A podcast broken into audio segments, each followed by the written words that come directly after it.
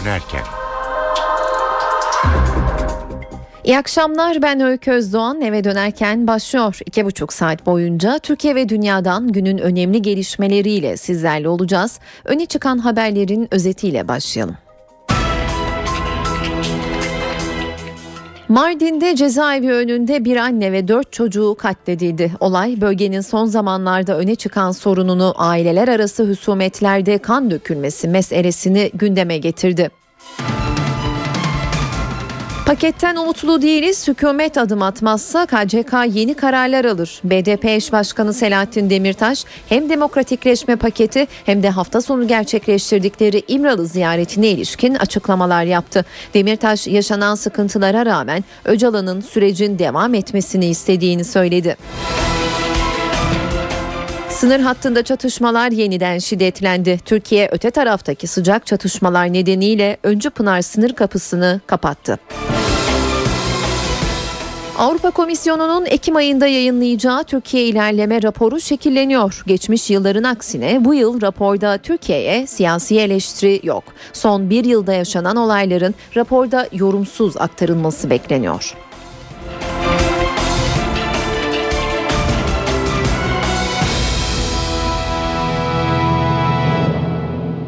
Mardin'de cezaevi önünde meydana gelen silahlı saldırıda bir anne ile dört çocuğu yaşamını yitirdi. Saldırı kapalı cezaevi önünde iddiaya göre yakınlarını ziyarete gelen aileye yönelik düzenlendi.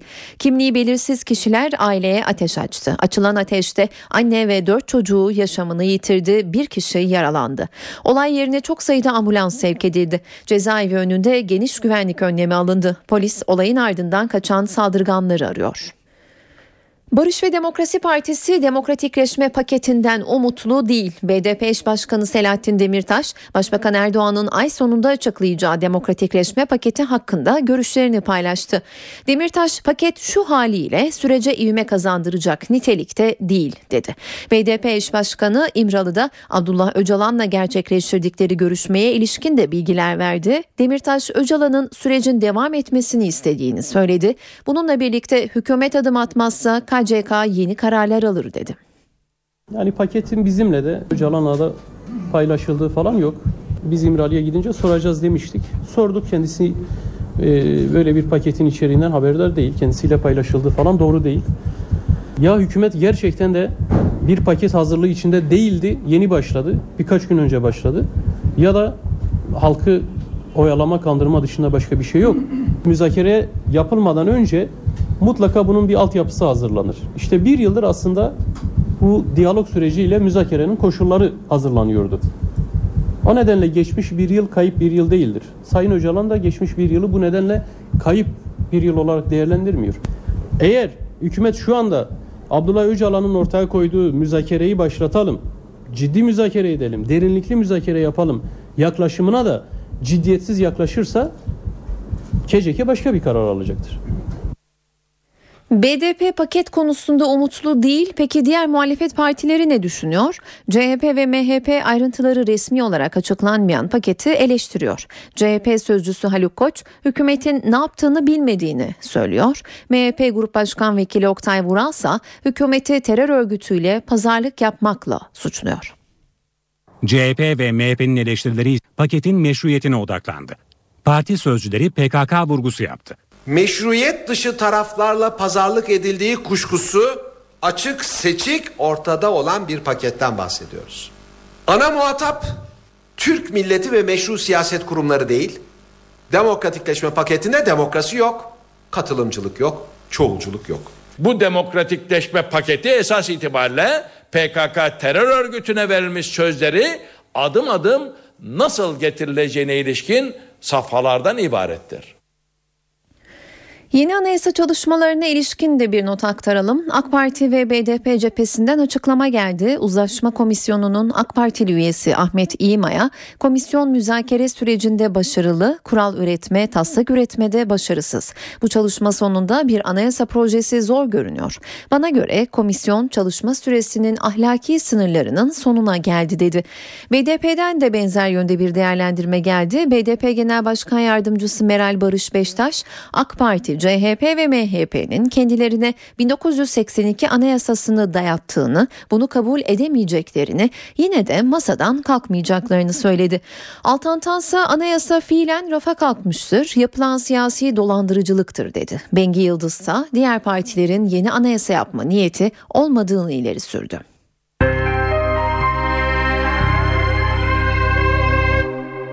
İngiliz Times gazetesi Türkiye'nin Suriye sınırını mercek altına aldı. Gazeteye göre sınırda El-Kaide bağlantılı Irak-Şam İslam Devleti örgütü gücünü artırıyor. Örgüt Türkiye sınırı yakınında bulunan Azez kasabasını ele geçirdi. Bunun sınır yakınlarında El-Kaide varlığını istemeyen Ankara'yı rahatsız edeceği yorumu yapılıyor. Suriye'de muhalifler arasında bölünmüşlük büyüyor. El-Kaide bağlantılı Irak-Şam İslam Devleti örgütü Türkiye sınırı yakınında bulunan Azez'de Suriye Özgür Ordusu'nu hedef aldı. Örgüt çatışmaların sonunda Azez kasabasını ele geçirdi. İngiliz Times gazetesi bu durumun sınırın yakınında El-Kaide'nin varlığını istemeyen Türkiye'yi ikilemde bırakacağı ve rahatsız edeceği yorumunu yaptı. Gazete Türkiye'nin geçen yıl Özgür Suriye ordusuna lojistik destek için Suriye sınırındaki denetimi gevşettiği, devriyelerini geri çektiği, aşırılık yanlısı grupların da bu durumdan faydalandığını belirtti. Irak Şam İslam Devleti örgütü Azez'in yanı sıra Deir Ez-Zur'un merkezinin kontrolünü de ele geçirdi. Times gazetesine göre Irak Şam İslam Devleti örgütü militan sayısını arttırdı ve savaşın gittiği yönü şekillendirmeye başladı. Irak Şam İslam Devleti örgütünün güç kazanmasına çeşitli nedenler gösteriliyor. Suriye Özgür Ordusu'nun muhalif grupları tek çatı altında toplamakta başarısız olması ve batılı ülkelerin de Suriyeli muhaliflere silah vermemesi bunlardan bazıları. Çatışmalar sadece iki grup arasında değil, hem Özgür Suriye Ordusu içindeki fraksiyonların hem de aşırılık yanlısı grupların kendi içlerinde de çatıştığına dikkat çekiliyor. Suriye sınırı çevresinde yaşanan çatışmaların artması üzerine Türkiye Kilis'teki Öncü Pınar sınır kapısını kapattı. Açıklama Kilis valisi Süleyman Tapsız'dan geldi. Açıklamaya göre Suriye'nin Azez bölgesinde El-Kaide uzantısı Irak-Şam İslam Devlet Örgütü ile Özgür Suriye ordusu arasında sabah saatlerinde çatışma yaşandı. Çatışmalar nedeniyle Öncü Pınar sınır kapısı geçişlere kapatıldı. Güvenlik güçleri sınır kapısında insani yardımlar dışında giriş çıkışa izin vermiyor. Türkiye tarafından düşürülen Suriye helikopteriyle ilgili NATO Genel Sekreteri Rasmussen'den açıklama geldi. Rasmussen helikopterin Türk hava sahasını ihlal ettiğini söyledi. Genel Sekreter Ankara'nın sınırda düşürülen Suriye helikopterine ilişkin ittifakı bilgilendirdiğini belirtti. Benim de aktarılan bilgilerin doğruluğundan şüphe etmem için hiçbir neden yok diyen Rasmussen, Suriye helikopterinin Türk hava sahasını ihlal etmiş olduğunu bildiklerini belirtti. Rasmussen Suriye'de uzun uzun vadeli bir çözümün askeri yollarla olamayacağını, mutlaka siyasi çözüm bulunması gerektiğini vurguladı. Ancak Rasmussen askeri seçeneğinde hala masada olduğunu söyledi. Saat 17.13 ben Öykü Özdoğan eve dönerken de günün öne çıkan gelişmelerini aktarmaya devam ediyoruz. Emniyet Genel Müdürlüğü iki ayrı konuyla ilgili soruşturma başlattı. Emniyet geçtiğimiz aylarda görevden alınan İstihbarat Şube Müdürü Ömer Altıparmak'ın dönemini mercek altına aldı. Bir diğer soruşturma soruşturma ise Gezi Parkı eylemlerinde polisin orantısız güç kullandığı iddiaları üzerine yürütülüyor. İçişleri Bakanı Muammer Güler soruşturmalar hakkında şu bilgileri verdi. Emniyet Genel Müdürlüğü eski İstihbarat Dairesi Başkanı Ömer Altıparmak dönemini mercek altına aldı. Milliyet gazetesinin haberine göre iki polis baş müfettişi telefon ve bilişim sistemleri üzerinden yapılan izleme, takip ve dinleme işlemlerini araştırıyor. Her kurumun kendi içinde de denetim mekanizmaları var. İstihbarat dairesinde yapılmakta olan inceleme de buna benzer bir incelemedir. Her kurumun kendi iş denetim mekanizmaları içerisinde yürütülen bir çalışmadır. İstihbarat Dairesi'nin yeni başkanı Engin Dinç gözetimindeki çalışmalar sırasında bazı işlem ve arşiv bilgilerine ulaşılamadı. Bunların kopyalandığı veya tamamen kullanılamaz hale getirilecek şekilde silindiği ortaya çıktı. Emniyet Genel Müdürlüğü'nün yürüttüğü bir başka soruşturma da Gezi Parkı eylemleri sırasında orantısız güç kullanan polislere ilişkin. Ankara'da, İstanbul'da, İzmir'de ve diğer bazı kentlerde iddiaları incelemek üzere müfettişler görevlendirdik.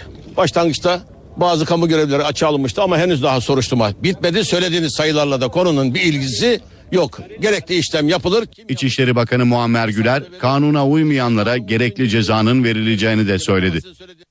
Eski İçişleri Bakanı Mehmet Ağar yeniden hakim karşısına çıkabilir. Susurluk davası nedeniyle bir süre hapiste kaldıktan sonra tahliye olan Mehmet Ağar'ın ismi faili meçhul cinayetler iddianamesinde şüpheliler arasında geçiyor. Ankara Cumhuriyet Başsavcılığı Altındağ Nüfus Müdürü Mecit Baskın'ın 1994'te öldürülmesine ilişkin soruşturmayı tamamlayarak iddianameyi hazırladı. İddianamede Mehmet Ağar, eski Özel Harekat Daire Başkan Vekili İbrahim Şahin ve eski MİT mensubu Korkut Eken'in de aralarında bulunduğu 12 kişi cürüm işlemek amacıyla kurulan silahlı örgütün faaliyeti çerçevesinde adam öldürmekle suçlanıyor. Savcı Mustafa Bilgili tarafından hazırlanan iddianamede eski özel harekat polisleri Ercan Ersoy, Ayhan Çarkın, Ziya Bandırmalıoğlu başta olmak üzere 6 şüpheli daha var. Ağır ve diğer şüpheliler için savcı ağırlaştırılmış müebbet hapis cezası talep ediyor. Faili meçhul cinayetler soruşturması eski özel harekat polisi Ayhan Çarkın'ın itiraflarıyla açılan bir dosya. Çarkın verdiği ifadede Mecit Baskın'ın emniyete götürülmek üzere Ayhan Akça, Ziya Bandırmalıoğlu, Seyfettin Lap ve Ahmet Sakarya tarafından gözaltına alındığını ancak daha sonra cesedinin Ankara'nın Gölbaşı ilçesinde bulunduğunu söyledi. İddianame kabul edilirse şüpheliler hakim karşısına sanık olarak çıkarılacak.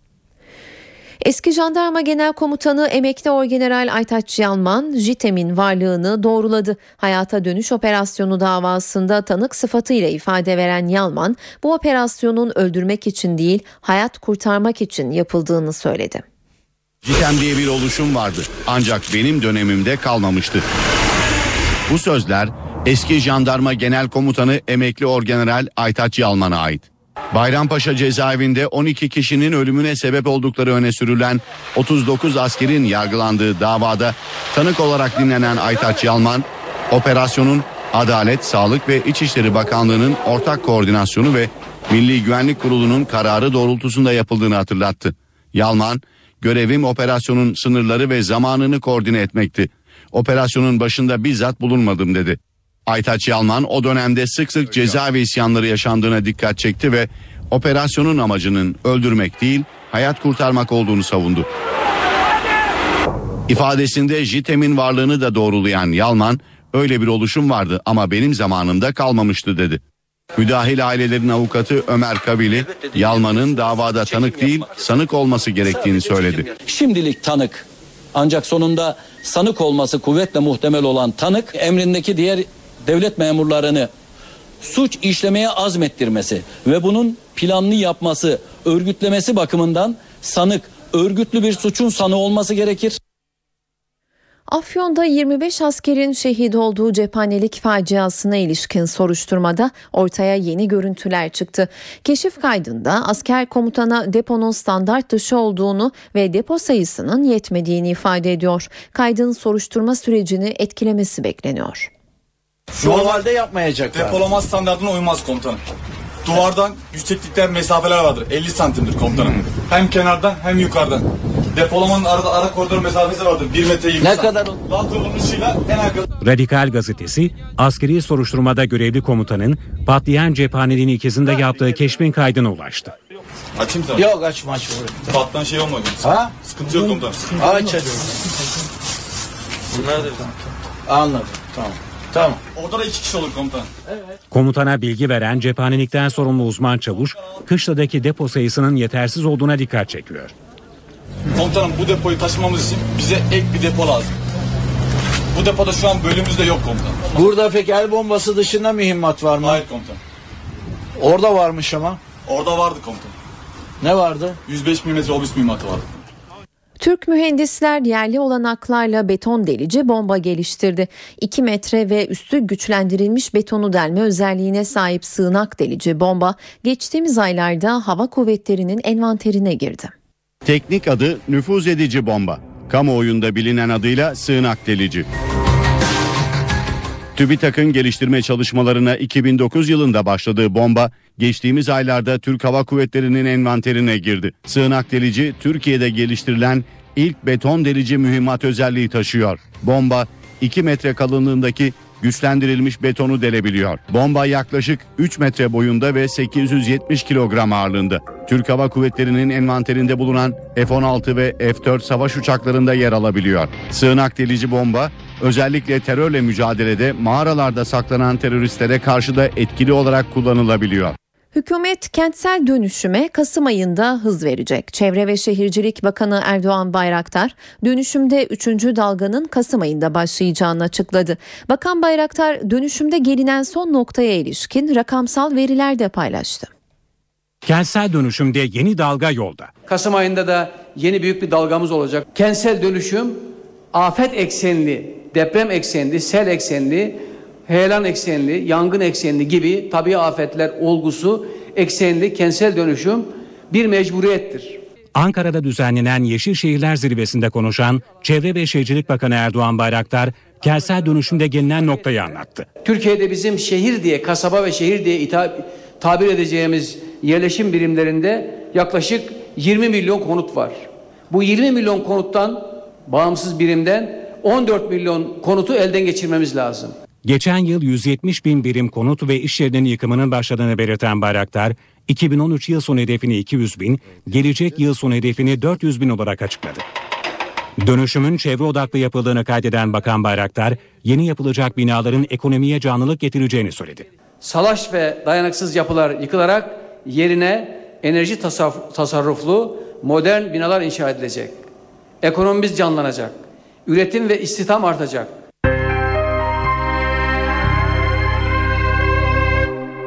İstanbul'da kamyoncular moloz dökme izlerinin iptal edildiği gerekçesiyle eylem yaptı. Eylem trafiktekilere sıkıntılı anlar yaşattı. Protestoya katılan kamyon şoförleri Fatih Sultan Mehmet Köprüsü'nü kullanarak konvoy halinde Anadolu yakasından Avrupa'ya geçti. İki şeridi kapatan kamyoncular trafik yoğunluğuna neden oldu. Protestonun gerekçesi İstanbul Büyükşehir Belediyesi'nin Ömerli Hafriyat döküm sahasını kapatması. Kamyoncuların köprüyü geçtikten sonraki istikameti ise Kemerburgaz döküm sahası oldu. Doğu Anadolu'da depremlerin ardı arkası kesilmiyor. Muş'tan sonra Erzurum'da da deprem meydana geldi. 4,4 büyüklüğündeki depremde köylerdeki evlerin duvarları çatladı. Koluna taş düşen bir kişi ise hafif yaralandı.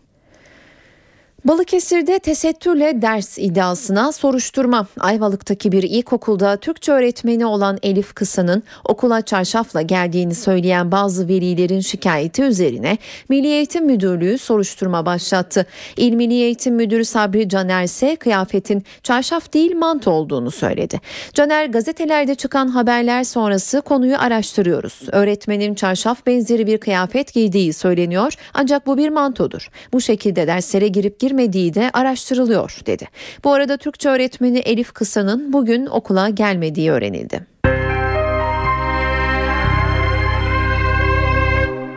Kurban Bayramı yaklaşırken Türkiye Diyanet Vakfı, Kızılay ve Türk Hava Kurumu gibi birçok sivil toplum kuruluşu vekaletle kurban kesimi organizasyonu başlattı. Diyanet İşleri Başkanı Mehmet Görmez, vekaletle kesilen kurbanların dünyanın dört bir yanına ulaştığını anlattı. Türk Diyanet Vakfı bu yılda vekaletle kurban kesecek. Organizasyonun ayrıntılarını Diyanet İşleri Başkanı Mehmet Görmez anlattı. Bu seneki hedefimiz 65 ülkede ama yüzü aşkın bölgede inşallah kesilecek. Bangladeş'teki kamplardan tutun Afrika'daki kamplara kadar bütün buralara uzanmaya çalışıyoruz. Filistin'e, Gazze'ye kadar, Kafkasya'ya, Balkanlara kadar bütün bu kardeşlerimize Kurban Bayramı vesilesiyle ulaşmaya çalışıyoruz. Vekaletle kesilecek kurbanlar sadece yurt dışındaki ihtiyaç sahiplerine dağıtılmayacak. Türkiye geneline de gönderilecek. Bu kurbanların bir kısmı yurt içinde bizim kendi fakir vatandaşlarımıza ulaşacaktır. Çadır kentlerde yaşayan komşularımız var, misafirlerimiz var. Her birinde vekaletle kurban kampanyamızın önemli önemli bir parçası buralarda kesilecek ve o kardeşlerimizle paylaşılacaktır. Türkiye Diyanet Vakfı aracılığıyla kurban kestirmek isteyenler 380 ila 550 lira ödeyecek. İstanbul'da dev operasyon. Kamu kurum ve kuruluşlarının gıda ihalelerinde yolsuzluk yaptıkları iddia edilen, aralarında askerlerin de bulunduğu 48 kişi gözaltına alındı. Anadolu yakasındaki askeri birliklerin gıda ihalelerinde yolsuzluk yapıldığına dair Cumhuriyet Savcılığına yapılan bir şikayet üzerine başlatılan operasyonda Mali Suçlarla Mücadele Şube Müdürlüğü görevlendirildi.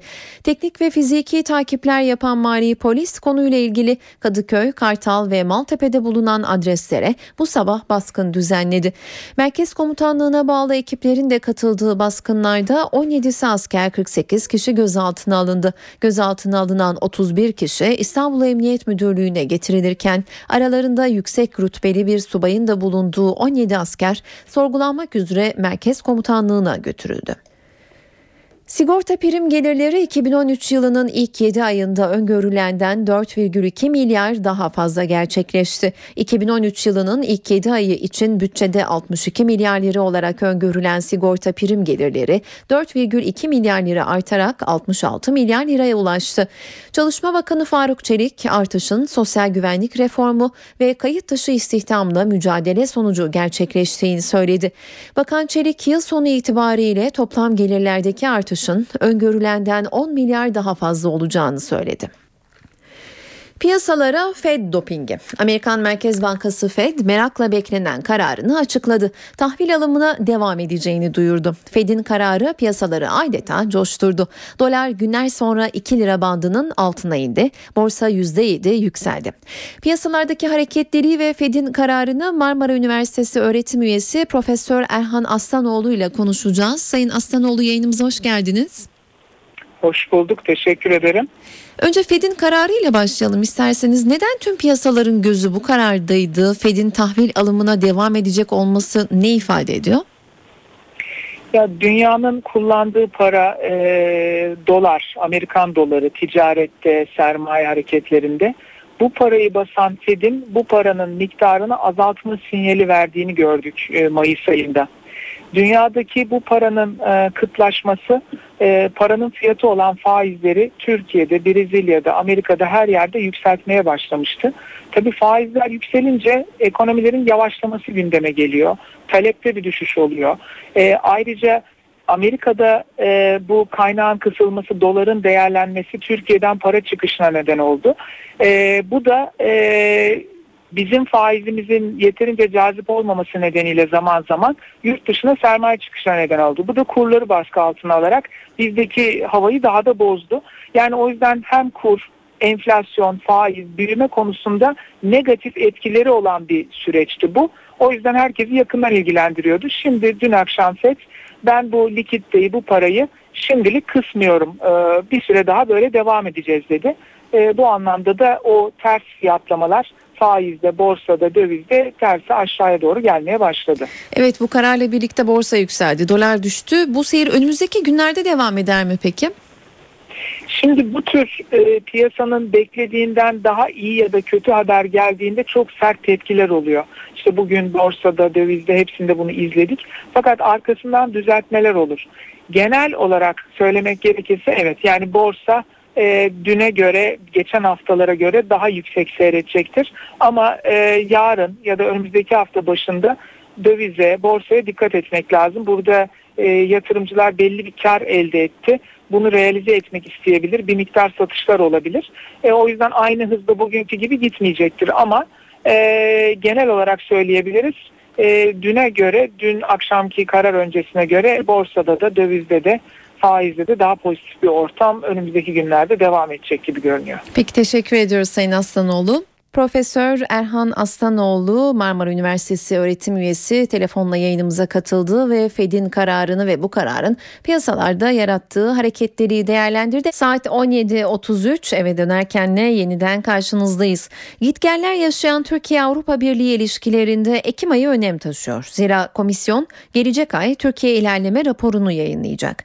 Rapora son şekli verilmedi ancak basına yansıyan bilgilerde bu yılki raporun önceki yıllarla kıyaslandığı bakıldığında daha yumuşak yani eleştiri dozunun daha düşük olduğu ifade ediliyor. Örneğin bu yıl raporda Türkiye'ye siyasi eleştiri yok. Somut bazı olgularsa yorumsuz aktarılacak. Avrupa Birliği Ekim ayında Türkiye ilerleme raporunu yayınlamaya çalışıyor. Raporun ayrıntıları netleşmeye başladı. Raporda bu yıl Türkiye siyasi açıdan eleştirilmeyecek. Avrupa Komisyonu raporda gezi olayları ve piyanist Fazıl Say'ın yargılanması gibi Avrupa Birliği kamuoyunda yankı uyandıran gelişmeleri yorumsuz aktarma kararı aldı. Bu kararın Türkiye'nin Avrupa Birliği ile müzakere sürecinde yeni bir başlığın açılmasıyla doğrudan ilişkili olduğu belirtiliyor. Raporda Türkiye'ye eleştiri yöneltilmesi halinde yeni başlığın açılmasının tehlikeye gireceğine işaret ediliyor.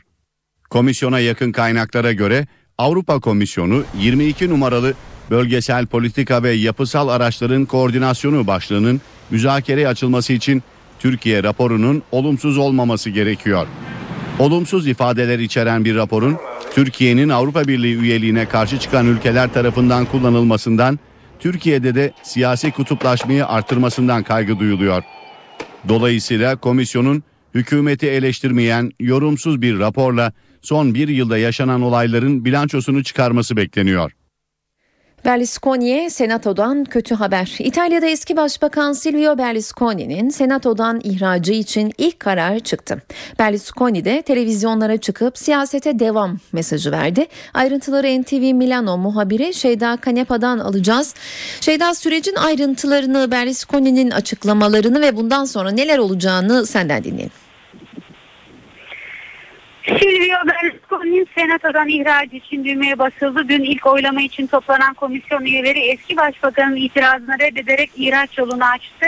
Karara karşı çıkan Berlusconi'nin partisinin üyelerinin oylamayı terk etmesi sonucu prosedür gereği Ekim başına ertelenen karar kesin ihraç olması bekleniyor. Çünkü komisyonun çoğunluğunu Berlusconi'ye muhalif üyeler oluşturuyor. Ancak teknik olarak bir sonraki aşamayı kararın muhtemelen 10 gün içinde resmen oylanmasını ve komisyon kararı tek başına bağlayıcı olmadığı için daha sonra Senato'da Ekim ayında gizli yapılacak oylamayı beklemek gerekiyor.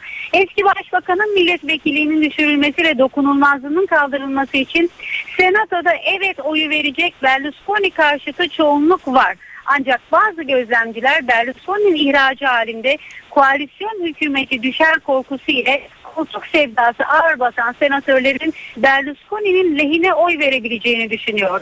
O zamanlarda sık sık olduğu gibi bir kez daha Berlusconi söz konusu olduğunda İtalyan siyasetinde beklenmedik gelişmeler olması mümkün demek yanlış olmaz. Öte yandan dün ihraç kararı oylaması öncesi İtalyanlara televizyonlardan bir çağrı yapan Berlusconi bir kez daha yargı mensuplarını ağır bir şekilde suçladı ve kendisini siyasi açıdan bitirmek için kasıtlı davranıldığını iddia ettiği savcı ve hakimlere karşı seçmenlerini mücadele etmeye çağırdı. Berlusconi milletvekilliğinden ihraç edilse de siyasete devam edeceğini parlamento dışından da lider olarak partisinin başında yer alacağını söyledi ve bir sonraki seçimlerde İtalyanlardan destek istedi. Berlusconi'nin açıklamasındaki en önemli husus ise 5 bakan ile destek verdiği koalisyon hükümetine yönelik olumsuz bir mesaj vermemesi oldu. Şimdilik İtalyan siyasetinde bir hükümet krizi yok ama siyasi gözlemciler bunun sadece ertelendiği görüşünde. Şeyda Kanepa, NTV Radyo Milano.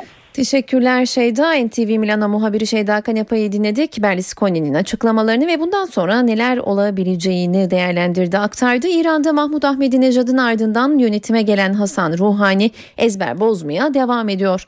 Ruhani uluslararası topluma yine ılımlı mesajlar gönderdi. Ruhani ülkesinin hiçbir zaman nükleer silah geliştirme peşinde olmadığını ve asla olmayacağını söyledi.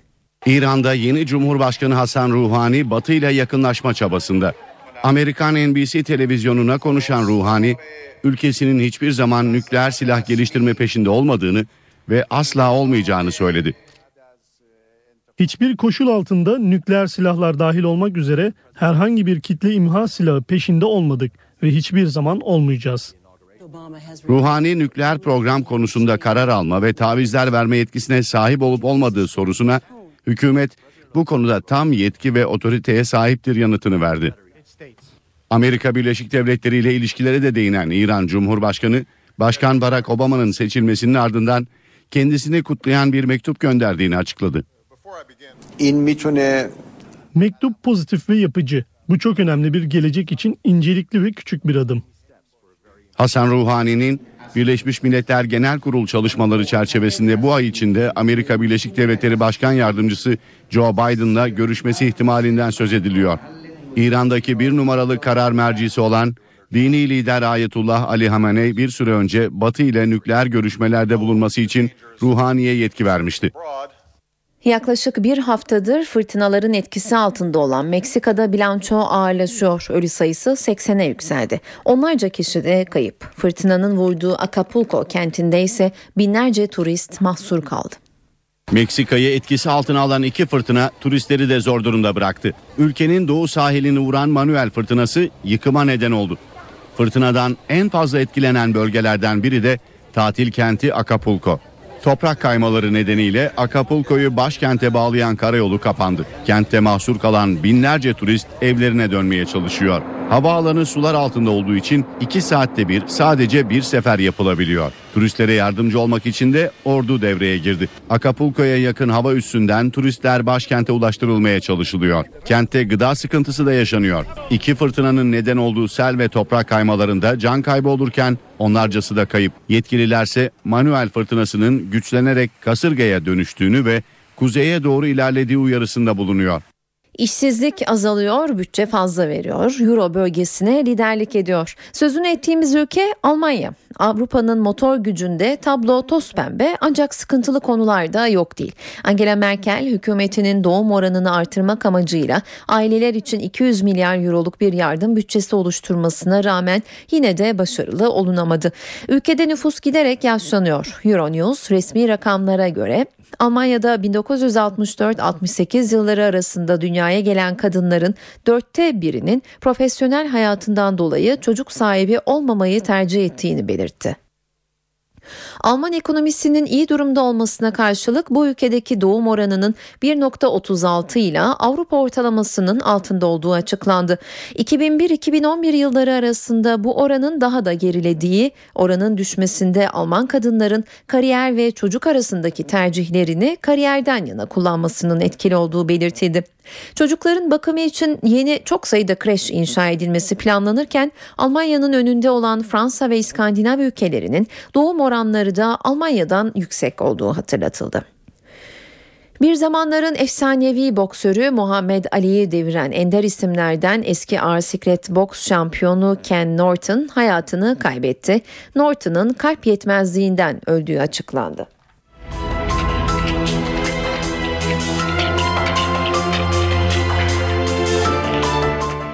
Hava durumuyla devam ediyoruz eve dönerken son verileri NTV Meteoroloji Editörü Gökhan Abur'dan alacağız. İyi akşamlar. Sıcaklıklar yarın ortalamaları civarında ama hafta sonu Trakya'dan başlayarak yeniden azalacak. Önümüzdeki haftanın ilk günleri Marmara, Batı Karadeniz ve iç kesimlerde daha da azalmasını bekliyoruz. Yarın Marmara'nın doğusu ve Karadeniz boyunca yer yer kuvvetli yağış var. Doğuda aralıklık Akdeniz'de hafif yağış geçişleri görülecek. Yağışların Kastamonu, Sinop, Samsun ve Rize Artvin arasında çok daha kuvvetli olmasını bekliyoruz. Cumartesi günü batıda yağış yok. Akdeniz, Doğu Karadeniz ve İç Anadolu'nun doğusunda yer yer kuvvetli sağanaklar görülecek. Yağışların Trabzon, Rize, Artvin ve güneyde Alanya, Anamur, Mersin, Hatay arasında çok daha kuvvetli olması bekleniyor. Kuzey ve doğudaki yağışlar pazar günü aralıklarla devam edecek. İstanbul'da bu akşam saatlerine yine kısa süreli yağış görülecek ve yarışlar yarın sabah aralıklarla devam edecek. Cumartesi günü yağış beklemiyoruz ama pazar pazartesi günü havanın serinlemesiyle birlikte yağışlar yer yer aralıklarla etkisini sürdürmeye devam edecek. Sıcaklıklar yarın için 25 derece. Gece sıcaklığı ise 17 derece civarında olacak. Ankara'nın kuzeyinde yarın kısa süreli yağmur oluşabilir. Sıcaklık ise 24 derece. Gece sıcaklığı ise 11 derece olacak. İzmir güneşli rüzgar hafifletecek hissedilen sıcaklık 27 derece. Gece sıcaklığında 18 derece hissedilmesini bekliyoruz. Hepinize iyi akşamlar diliyorum. Hoşçakalın. Şimdi de günün öne çıkan spor gelişmelerine bakalım. Şampiyonlar Ligi'nden sonra gözler Kupa 2'ye çevrildi. UEFA Avrupa Ligi'ndeki temsilcimiz Trabzonspor J grubundaki ilk maçına bugün Apollon Limassol'a konuk olacak. 22.05'e başlayacak ve NTV, NTV Radyo ve NTV Spor Radyo'dan canlı yayınlanacak maç öncesi son gelişmeleri NTV Spor muhabiri Onur Tuğrul aktarıyor. Trabzonspor son antrenmanını dün akşam stadı e, Lefkoşa'daki maçın oynanacağı statta CSP stadında gerçekleştirdi. Başkan İbrahim Hacı Osmanoğlu ve yönetim kurulu üyelerinin de bu antrenmanı takip ettiklerini söyleyelim. Ardından da takım kamp yapacağı otele geçti ve maç saati beklenmeye başladı. Trabzonspor iki kez gelmişti buraya. Anortosis Famagusta ve Apoel maçları için 2005-2006 ve 2006-7 sezon 2007 sezonlarında gelmişti. Ee, ve işte bu da üçüncü gelişi oldu Trabzonspor'un. Dün Yunanistan Rodos adasına gidecekti. Yunanistan'ın Rodos adasından gelecekti buraya Trabzonspor ancak direkt direkt geçiş izni alındığı için e, direkt olarak Trabzon'dan Güney Kıbrıs'a gelmiş oldu Trabzonspor kafilesi. Kadro ile ilgili e, birkaç bilgi verelim. Volkan Şen sakatlığı dolayısıyla kadrodan çıkarıldı. Yerine Keleş kadroya dahil edildi. Bosingba'nın kadroda olduğunu söyleyelim. Sakatlıktan kurtuldu Portekizli oyuncu. Ve muhtemel 11'lerle sözlerimizi toparlayalım. Trabzonspor'un şöyle bir 11 ile sahaya çıkmasını bekliyoruz. Kalede Onur Kıvrak, savunma dörtlüsü Bosingba, Aykut Demir, Mustafa Yumlu Olcan Adın, önlerinde Zokora ve Aykut Akgün. Forvet hattının arkasındaki üçlüde Yusuf, Adrian Maluda ve ilerideki ismi Trabzonspor'un UEFA maçlarında 6'da 7 yapan Henrique olacak diye tahmin ediyoruz. Ev sahibi Apollo'nun ise şöyle bir 11 ile çıkmasını tahmin ediyoruz. Kalede Bale, savunmada Rumen oyuncu Dononaye'nin sakat olması nedeniyle Karalambus'un oynamasını bekliyoruz. Orta ikili Karipidis, kaptan Merkis ve solda Vasiliu. Önlerinde Hamdani, Guyon. Forvet hattının arkasındaki üçlüde Papulis, Songoy, Bertrand Robert ve ileride de Roberto 11 ile sahaya çıkacaktır. Christakis, Cristoforo teknik direktörü Apollo'nun ve 22.05'te başlayacak maçın NTV'den de canlı yayınlanacağını hatırlatalım ve şimdilik Kıbrıs Rum kesiminden sözü merkeze bırakalım. Trabzonspor Teknik Direktörü Mustafa Akçay, Apollon'la zorluk derecesi yüksek bir maç oynayacaklarını söyledi. Karşılaşma öncesi Akçay ile basın toplantısına katılan kaptan Onur Kıvrak ise deplasmandan puanla dönmeyi istediklerini belirtti. Hem bizim için hem kulübümüz için, ülkemiz için prestij taşıyan bir müsabaka. Kendimizi ifade etmek için ve bazı stratejileri denemek, geliştirmek için de oldukça önemli bir ortam sağlayacak bize. Zor bir müsabaka. Kendi evinde e, saldırgan ve maç kazanmak isteyen bir takım. Ee, e, ve özellikle kontrollü oyunu çok iyi oynayabilen Nis müsabakasında 7 sarı kart görmüş olmalarına rağmen dışarıya hiçbir kırmızı kart görmeden, dışarıya hiçbir oyuncu çıkmadan müsabakayı bitirebilecek kadar da tecrübeli ve strateji geliştirebilen bir takım. Amacımız puan ya da puanlar. Yoksa Trabzonspor nereye giderse gitsin puan için oynar, puan için de döner. İnşallah Allah'ın izniyle başaracağımıza inanıyorum. Puan ya da puanlarla ülkemize, şehrimize geri dönmek istiyoruz. Takım olma yolunda büyük aşama kaydediyoruz. Avrupa Ligi büyük bir vitrin. Takım arkadaşlarım bunun zaten bilincinde. Bu bilinçle hareket edip Allah'ın izniyle de gruptan çıkacağımıza inanıyorum. Dün basın toplantısı düzenleyerek Fenerbahçe yönetimine hedef alan eski Futbol Federasyonu Başkanı Mehmet Aydınlar'a sıra lacivertlilerden cevap geldi. Resmi internet sitesinden yapılan açıklamada Aydınlar'ın sözleri itiraf olarak değerlendirildi. Açıklamada Sayın Aydınlar'ın açıklamaları kulübümüzün 3 Temmuz 2011'den bu yanaki tüm argüman ve tezlerini teyit etmekle birlikte haklılığımızın da itirafı olarak tarihteki yerini almıştır. Toplantıda yer verilen sorular ve konularsa kulübümüzün ve camiamızın beklentilerini karşılamaktan oldukça uzaktır sözlerine yer verildi. Açıklamada ayrıca Aydınlara 5 Ekim'de yapılacak Yüksek Divan Kurulu'na katılması ve ilgili konulara açıklık getirmesi konusunda çağrıda bulunuldu. Aydınların divan toplantısına katılmaması halinde ise medyanın tamamına açık olmak kaydıyla sorulmayan sorulara ve değinilmeyen konulara ilişkin açıklama yapmasının beklendiği belirtildi. Fenerbahçe Kulübü'nden yapılan bu açıklamanın hemen ardındansa Aydınlar cephesinden yeni bir bilgilendirme geldi. Mehmet Ali Aydınlar yaptığı son açıklamada kendisinin basın önünde tartışmaya çekilmek istendiğini ve divan kuruluyla karşı karşıya getirilmek istendiğini savundu. Mehmet Ali Aydınlar açıklamasında şu ifadeleri kullandı. Yapmış oldukları açıklamada divan kuruluna çağrıda bulunduktan sonra divan kurulumuza hak ettiği değeri vermemesi halinde gibi bir cümle kullanarak beni tahrik etme ve saygıdeğer divan kurulumuzla karşı karşıya getirilme çabalarını ise mevcut zihniyetin olaylara yaklaşım tarzını ortaya koyması açısından önemli bir örnek olarak görüyorum. Bilinmelidir ki artık Fenerbahçe camiası geçmişin büyük yanlışlarının kulübü getirmiş olduğu noktayı değil, Fenerbahçe'nin parlak geleceğinin nasıl planlanması gerektiğini konuşmak istemektedir. Mehmet Ali Aydınlar yaptığı açıklamaların oldukça net olduğunu belirtirken bundan sonraki muhatabının Fenerbahçe Genel Kurulu olacağının altını çizdi. Galatasaraylı golcü Burak Yılmaz taraftardan özür diledi. Sarı kırmızılı oyuncu sosyal medya üzerinden Real Madrid maçında oyundan çıkarken kendisine protesto eden taraftarları gösterdiği tepkinin yanlış olduğunu söyledi. Geçen sezon Şampiyonlar Ligi'nde yıldızlaşan Burak Yılmaz Real Madrid karşılaşmasında kayıptı. Net bir pozisyonu değerlendiremeyen golcü oyuncu kenara alınırken kendisini yuhalayan taraftarlara tepki gösterdi. Karşılaşmada bekleneni veremeyen Burak'ı Fatih Terim 77. dakikada kenara aldı. Sahayı terk ederken taraftarların tepkisine sitemeden ve protestolara alkışla karşılık veren Burak Yılmaz sosyal medya üzerinden yaptığı açıklamayla özür diledi. Burak, hocamızın da dediği gibi öncelikle tüm camiamızdan ve taraftarımızdan özür dilerim. Açıklamaya dilimin varmadığı ruh halime bir de asla unutmayacağım taraftar tepkisi eklenince yaşadığım hayal kırıklığının boyutu arttı. Bizler de pek çoğunuz gibi genciz. Heyecanını, sevincini, hayal kırıklığını sizden farklı yaşamıyoruz. Galatasaray'a yakışmayacak bir skora imza atmış futbolculardan biri olarak benim için tarifi zor şeyler yaşandı. Alınan skor ve aslında birini hedef almaksızın ağzımdan çıkan sözler için özür dilerim. Ama emin olun geri alınamayacak skorlardan ve sözlerden sizlerden daha çok bedel ödüyoruz. Bu şekilde gündeme geldiğim için tekrar tüm taraftarımız ve camiamızdan özür dilerim dedim. Spor Toto Süper Lig'de pazar günü Galatasaray'ı konuk edecek lider Beşiktaş karşılaşmanın hazırlıklarını sürdürüyor. Beşiktaş'ın bu sabah yaptığı antrenman, pres ve pasa dayalıydı. Siyah beyaz oyuncular son bölümde taktik ağırlıklı çift kale maç yaptı. Tedavileri devam eden İsmail Köybaşı, Oğuzhan Özyakup ve Filip Holosko antrenmana çıkmadı. Almetya ve Hitchinson takımdan ayrı koşu yaparken Uğur Boral da bir süre takımla çalıştı. Beşiktaş Galatasaray derbisinin hazırlıklarına yarın sabah yapacağı antrenmanla devam edecek. Saat 18 ben Öykü Özdoğan. Yeni saate günün öne çıkan gelişmelerinin özetiyle başlıyoruz. Mardin'de cezaevi önünde bir anne ve dört çocuğu katledildi. Olay bölgenin son zamanlarda öne çıkan sorununu aileler arası husumetlerde kan dökülmesi meselesini gündeme getirdi. Paketten umutlu değiliz. Hükümet adım atmazsa KCK yeni kararlar alır. BDP eş başkanı Selahattin Demirtaş hem demokratikleşme paketi hem de hafta sonu gerçekleştirdikleri İmralı ziyaretine ilişkin açıklamalar yaptı.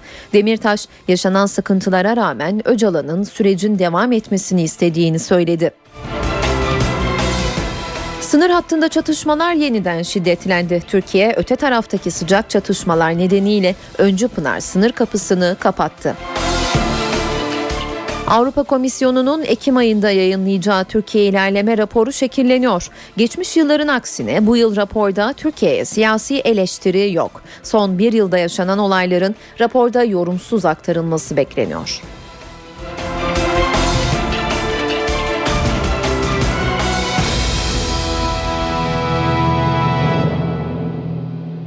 Mardin'de katliam. Mardin cezaevi önünde gerçekleşen silahlı saldırıda bir anne ile dört çocuğu hayatını kaybetti. Olayın ayrıntılarını NTV bölge temsilcisi Nizamettin Kaplan aktarıyor.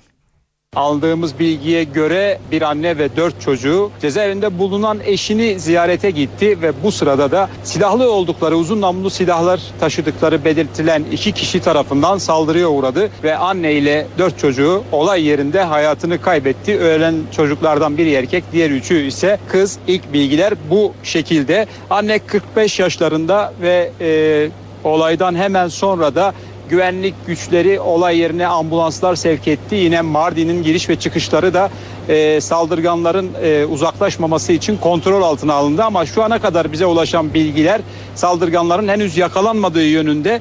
E, elimize e, gelen bir bilgiyi paylaşalım. Bir iddiadan ibaret. E, bu olay Diyarbakır'dan e, daha önce Diyarbakır'da gerçekleşen bir kan davasının devamı olarak e, belirtiliyor ve bu nedenle de güvenlik güçleri şu ana kadar olayda yaşamını yitiren anne ve çocuklarının da isimlerini açıklamış değil. Olayla ilgili de henüz bir açıklama yapılmış değil. Muhtemelen bir başka saldırıyı önlemek amacıyla isimler şimdilik saklı tutuluyor. Bu da bizim tahminimiz. E, bilindiği üzere son dönemde çözüm süreciyle birlikte e, bazı arazi davaları patlak vermişti. Başta Diyarbakır olmak üzere Muş ve Batman'da da 29 kişi çıkan silahlı çatışmalarda hayatını kaybetmişti. Birçok kişi de yaralanmıştı. Bugünkü olay da biraz bu olaylarla benzerlik taşıyor.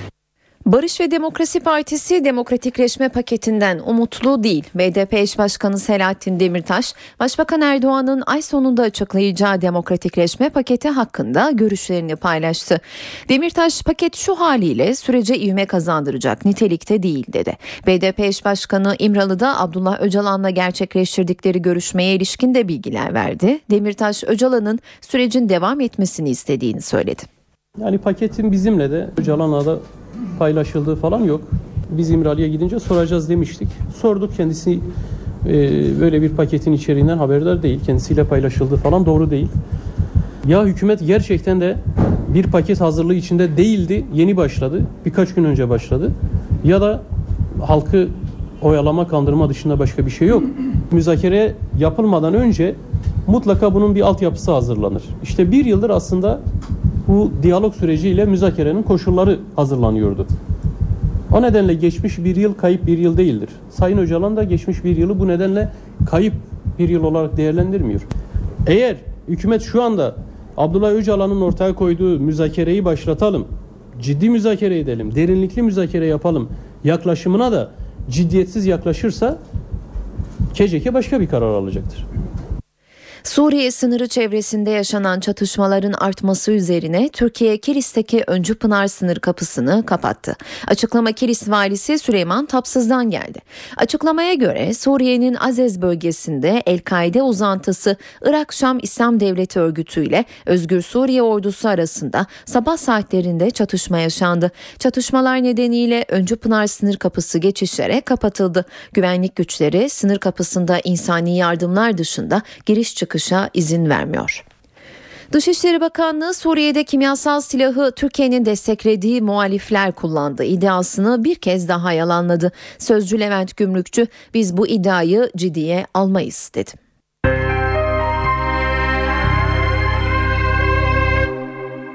Dolardaki düşüş akaryakıt fiyatlarına doğrudan yansıdı. Motorinin litre fiyatında 9 kuruşluk indirim yapıldı. Yani bu geceden itibaren motorinin pompa fiyatı 4 lira 45 olacak. Ekonomiyle devam ediyoruz. Her gün olduğu gibi NTV Ankara İstihbarat Şefi Ahmet Ergen değerlendirmelerde bulunacak. Ahmet Fed'in kararı ekonomi yönetimi tarafından nasıl karşılandı?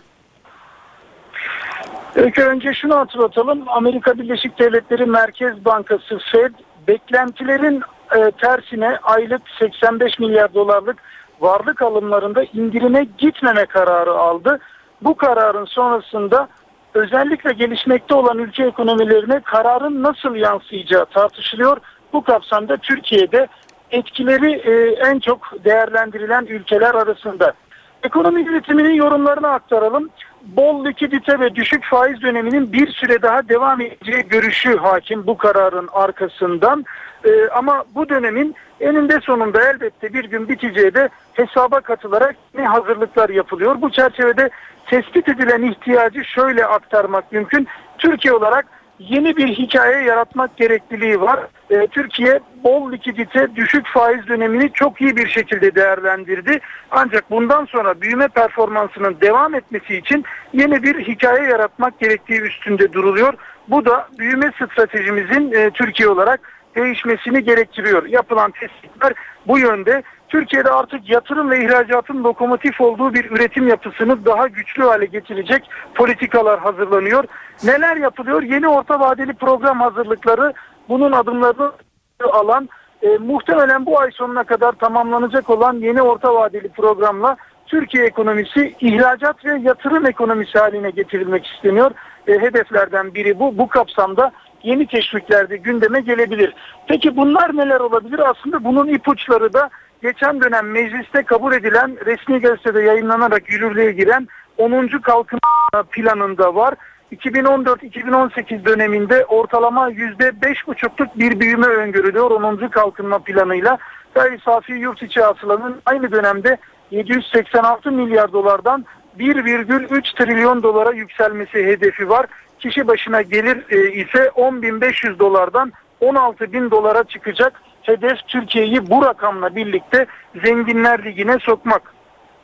İhracatçıların yeni pazarlara erişmesine yönelik mevcut imkanların iyileştirilmesi gibi bir hedef var. Yine ithalat bağımlılığını azaltmayı esas alan büyük ölçekli yatırımları ve stratejik sektör boyutlarını içeren yeni teşvik sistemini etkili olarak hayata geçirme isteği var. İhracat desteklerinde etkinliğin esas alınması, gelişme potansiyeli olan sektörlere öncelik verilmesi de hedefler arasında. Bu kapsamda öncelik verilecek olanlar neler onu da aktaralım.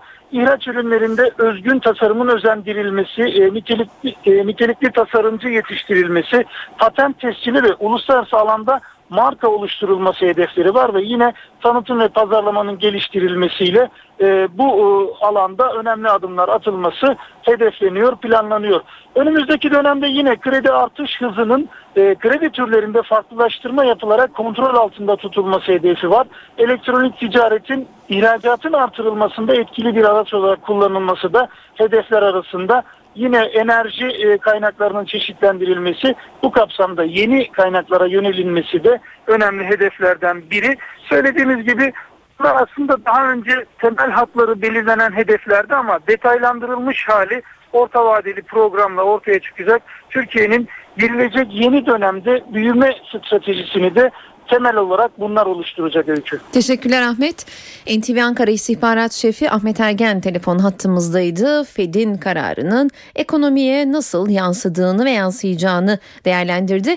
İstanbul'da dev operasyon, kamu kurum ve kuruluşlarının gıda ihalelerinde yolsuzluk yaptıkları iddia edilen, aralarında askerlerin de bulunduğu 51 kişi gözaltına alındı. Anadolu yakasındaki askeri birliklerin gıda ihalelerinde yolsuzluk yapıldığına dair Cumhuriyet Savcılığına yapılan bir şikayet üzerine başlatılan operasyonda Mali Suçlarla Mücadele Şube Müdürlüğü görevlendirildi. Teknik ve fiziki takipler yapan Mali Polis, konuyla ilgili Kadıköy, Kartal ve Maltepe'de bulunan adresleri bölgelere bu sabah baskın düzenledi. Merkez Komutanlığı'na bağlı ekiplerin de katıldığı baskınlarda 17'si asker 51 kişi gözaltına alındı. Gözaltına alınan 31 kişi İstanbul Emniyet Müdürlüğü'ne getirilirken aralarında yüksek rütbeli bir subayın da bulunduğu 17 asker sorgulanmak üzere Merkez Komutanlığı'na götürüldü. Saat 18.15 ben Öykü Özdoğan eve dönerken de günün öne çıkan gelişmelerini aktarmaya devam ediyoruz. Ankara Cumhuriyet Başsavcılığı Altındağ Nüfus Müdürü Mecit Baskın'ın 1994'te öldürülmesine ilişkin soruşturmayı tamamladı ve iddianameyi hazırladı. İddianamede aralarında Mehmet Ağar, Ayhan Çarkın ve İbrahim Şahin'in de bulunduğu 12 kişi silahlı örgüt faaliyetleri çerçevesinde adam öldürmekle suçlanıyor. Eski İçişleri Bakanı Mehmet Ağar bir kez daha hakim karşısına çıkabilir. Susurluk davası nedeniyle bir süre hapiste kaldıktan sonra tarihi olan Mehmet Ağar, faili meçhul cinayetler iddianamesinde şüpheliler arasında. Ankara Cumhuriyet Başsavcı Vekilliği, Altındağ Nüfus Müdürü Mecit Baskın'ın 1994'te öldürülmesine ilişkin soruşturmayı tamamlayarak iddianameyi hazırladı. İddianamede Mehmet Ağar, eski Özel Harekat Daire Başkan Vekili İbrahim Şahin, ve eski MİT mensubu Korkut Eken'in de aralarında bulunduğu 12 kişi, cürüm işlemek amacıyla kurulan silahlı örgütün faaliyeti çerçevesinde adam öldürmekle suçlanıyor. Savcı Mustafa Bilgili tarafından hazırlanan iddianamede eski özel harekat polisleri Ercan Ersoy, Ayhan Çarkın, Ziya Bandırmalıoğlu başta olmak üzere 6 şüpheli daha var. Ağır ve diğer şüpheliler için savcı ağırlaştırılmış müebbet hapis cezası talep ediyor. Eski İçişleri Bakanı Mehmet Ağar bir süre önce bu konuya ilişkin savcı Mustafa Bilgili'ye şüpheli sıfatıyla ifade verdi ve hukuk dışı uygulamalar içinde yer almadığını söyledi. İddianamede şüpheli olarak gösterilenlerden Ercan Ersoy ve Ziya Bandırmalıoğlu halen aynı soruşturma kapsamında tutuklu. Faili meçhul cinayetler soruşturması eski özel harekat polisi Ayhan Çarkı'nın itiraflarıyla açılan bir dosya. Çark'ın verdiği ifadede Mecit Baskın'ın emniyete götürülmek üzere Ayhan Akça, Ziya Bandırmalıoğlu, Seyfettin Lap ve Ahmet Sakarya tarafından gözaltına alındığını ancak daha sonra cesedinin Ankara'nın Gölbaşı ilçesinde bulunduğunu söyledi. İddianame kabul edilirse şüpheliler hakim karşısına sanık olarak çıkarılacak. Siirt'te 6 yaşındaki bir çocuğa tecavüzden suçlanan suçundan yargılanan sanığa iyi halden ceza indirimi verildi. Siirt'in Pervari ilçesinde 6 yaşındaki çocuğa tecavüz eden zanlının karar duruşması Siirt Ağır Ceza Mahkemesi'nde görüldü. Mahkeme sanık Nurullah Şipal'e nitelikli cinsel istismarda bulunduğu gerekçesiyle verdiği 15 yıl hapis cezasını mağdurun ruh sağlığının bozulduğunu da gerekçe göstererek 18 yıla çıkardı. Ancak mahkeme heyeti daha sonra sanığın sabıkası bulunmadığı için verdiği cezada iyi hal indirimi indirimine giderek cezayı tekrar 15 yıla indirdi. 2010 yılında tutuklanan Nurullah Şipal Aralık 2012'den beri tutuksuz yargılanıyordu.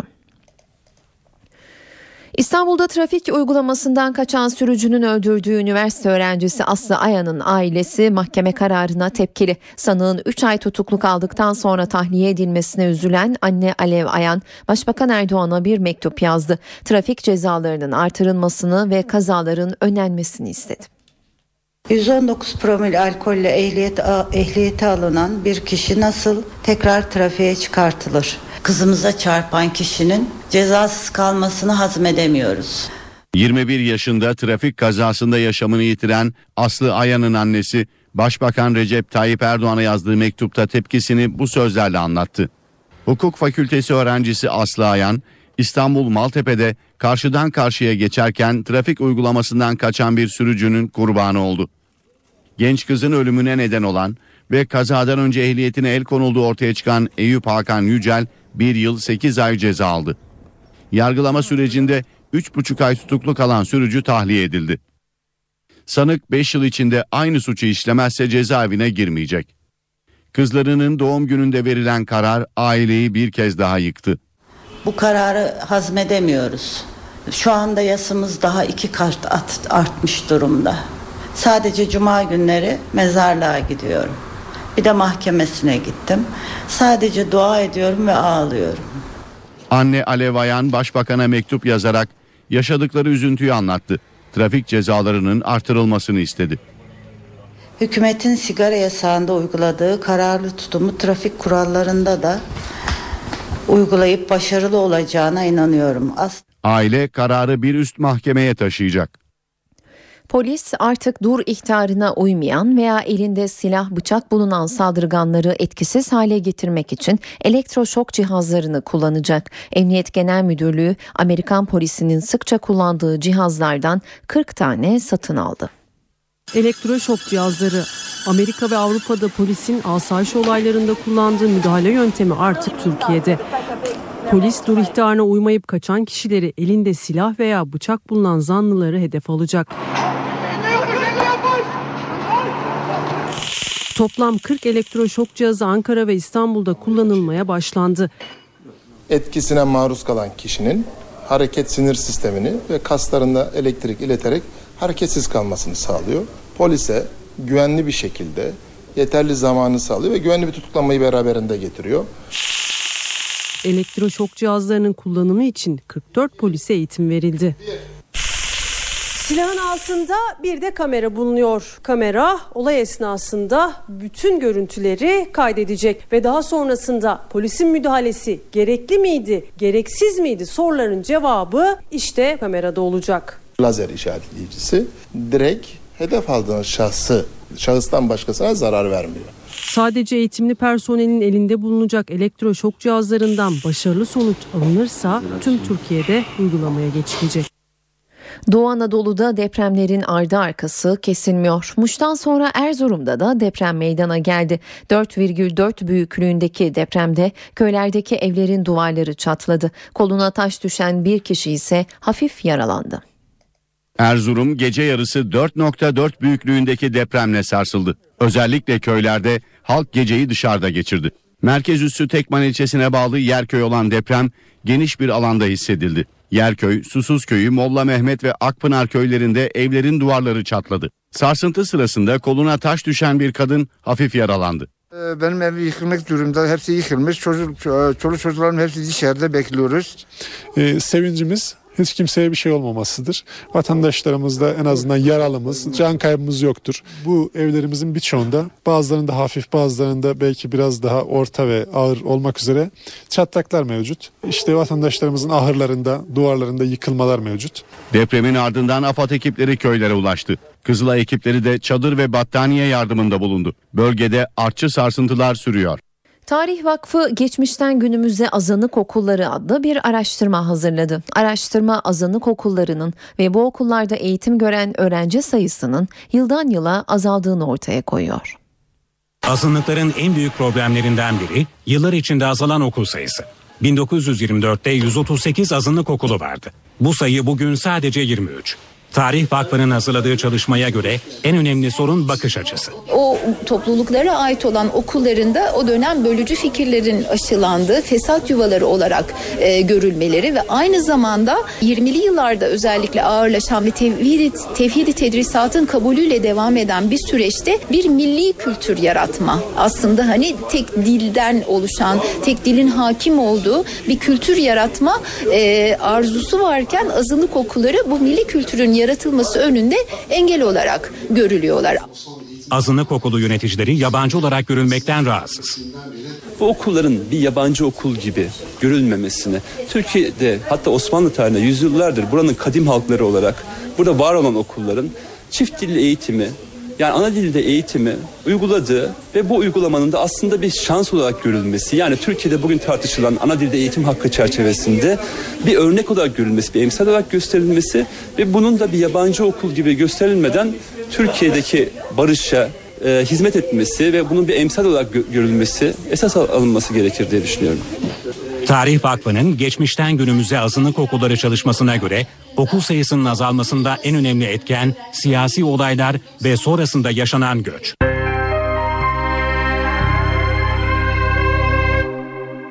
Bir zamanların efsanevi boksörü Muhammed Ali'yi deviren ender isimlerden eski ağır siklet boks şampiyonu Ken Norton hayatını kaybetti.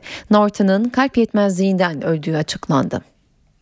Bir zamanların dünya ağır siklet boks şampiyonu Ken Norton 70 yaşında hayatını kaybetti. Norton, Amerika Birleşik Devletleri'nin Nevada eyaletinde kalp yetmezliği tedavisi görüyordu. Ken Norton bir döneme damgasını vuran Muhammed Ali ile ilk karşılaşmalarında üstün gelmiş, 1978'de de dünya ağır siklet boks şampiyonu olmuştu. 1973 San Diego, Kenny. Muhammed Ali'yi yenen boksör olarak da tanınmıştı. 1967'de profesyonel boksa başlayan Norton, 1973'te Muhammed Ali galibiyetiyle dünya çapında ün kazandı. Müsabaka sırasında Muhammed Ali'nin çenesi kırılmıştı. Muhammed Ali daha sonra iki defa karşılaştıkları Norton'ı tartışmalı iki müsabakada yenmeyi başarmıştı. Norton kariyerinde 33 knockout olmak üzere 42 galibiyet, 7 yenilgi, bir de beraberlik kazandı. İran'da Mahmud Ahmedi Nejad'ın ardından yönetime gelen Hasan Ruhani ezber bozmaya devam ediyor. Ruhani uluslararası topluma yine ılımlı mesajlar gönderdi. Ruhani ülkesinin hiçbir zaman nükleer silah geliştirme peşinde olmadığını ve asla olmayacağını söyledi. İran'da yeni Cumhurbaşkanı Hasan Ruhani Batı ile yakınlaşma çabasında. Amerikan NBC televizyonuna konuşan Ruhani, ülkesinin hiçbir zaman nükleer silah geliştirme peşinde olmadığını ve asla olmayacağını söyledi. Hiçbir koşul altında nükleer silahlar dahil olmak üzere herhangi bir kitle imha silahı peşinde olmadık ve hiçbir zaman olmayacağız. Ruhani nükleer program konusunda karar alma ve tavizler verme yetkisine sahip olup olmadığı sorusuna hükümet bu konuda tam yetki ve otoriteye sahiptir yanıtını verdi. Amerika Birleşik Devletleri ile ilişkilere de değinen İran Cumhurbaşkanı, Başkan Barack Obama'nın seçilmesinin ardından kendisini kutlayan bir mektup gönderdiğini açıkladı. Mektup pozitif ve yapıcı. Bu çok önemli bir gelecek için incelikli ve küçük bir adım. Hasan Ruhani'nin Birleşmiş Milletler Genel Kurul çalışmaları çerçevesinde bu ay içinde Amerika Birleşik Devletleri Başkan Yardımcısı Joe Biden'la görüşmesi ihtimalinden söz ediliyor. İran'daki bir numaralı karar mercisi olan dini lider Ayetullah Ali Hamenei bir süre önce Batı ile nükleer görüşmelerde bulunması için Ruhani'ye yetki vermişti. Şimdi Brüksel'e gideceğiz. Türkiye-Avrupa Birliği ilişkilerinde Ekim ayı hep sancılı geçmiştir. Komisyonun yayınladığı ilerleme raporlarının içeriği Ankara'da tepkilere neden olur. Atılan demokratikleşme adımlarının görmezden gelindiği ileri sürülürdü. Bu yıl durum biraz farklı olacak gibi zira Avrupa Birliği Komisyonu'nun bu yılki raporunda Türkiye'ye siyasi eleştiri gelmesi beklenmiyor. Ayrıntıları NTV Brüksel temsilcisi Gülden Erson Umut'tan alacağız. Gülden komisyonun yorumsuz kalmasının nedenleri ne? Üç, üç önemli nedeni var. Bunlardan bir tanesi özellikle gezi olayların ardından Türkiye'de siyasi bir kutuplaşmanın bulunduğunu ve Avrupa Komisyonu olarak da Türkiye'deki siyasi kutuplaşmada taraf olmamak için müsbet veya menfi e, ifadelere yer vermek istemediklerini dile getiriyorlar. Avrupa Komisyonu bu yüzden de e, e, geçtiğimiz Kasım 2012'den Ekim 2013 tarihine kadar Türkiye'de yaşanan olaylara yer verecek. Bunları göz ardı etmeyecek. Gerek gezi olayları, gerek Türkiye'nin reform sürecinde gerçekleştirmiş olduğu çalışmalar, Fazıl Say'ın yargılanması gibi bütün bu olaylara yer verecek ancak bir yorumda bulunmayacak. Komisyonun bir ikinci sebebi de var. Kuşkusuz özellikle Haziran ayında gezi olaylarının ardından ABD Dışişleri Bakanları toplanmıştı ve 22 numaralı başlık yani bölgesel politikalarla ilgili başlığın müzakere açılmasını ertelemişlerdi.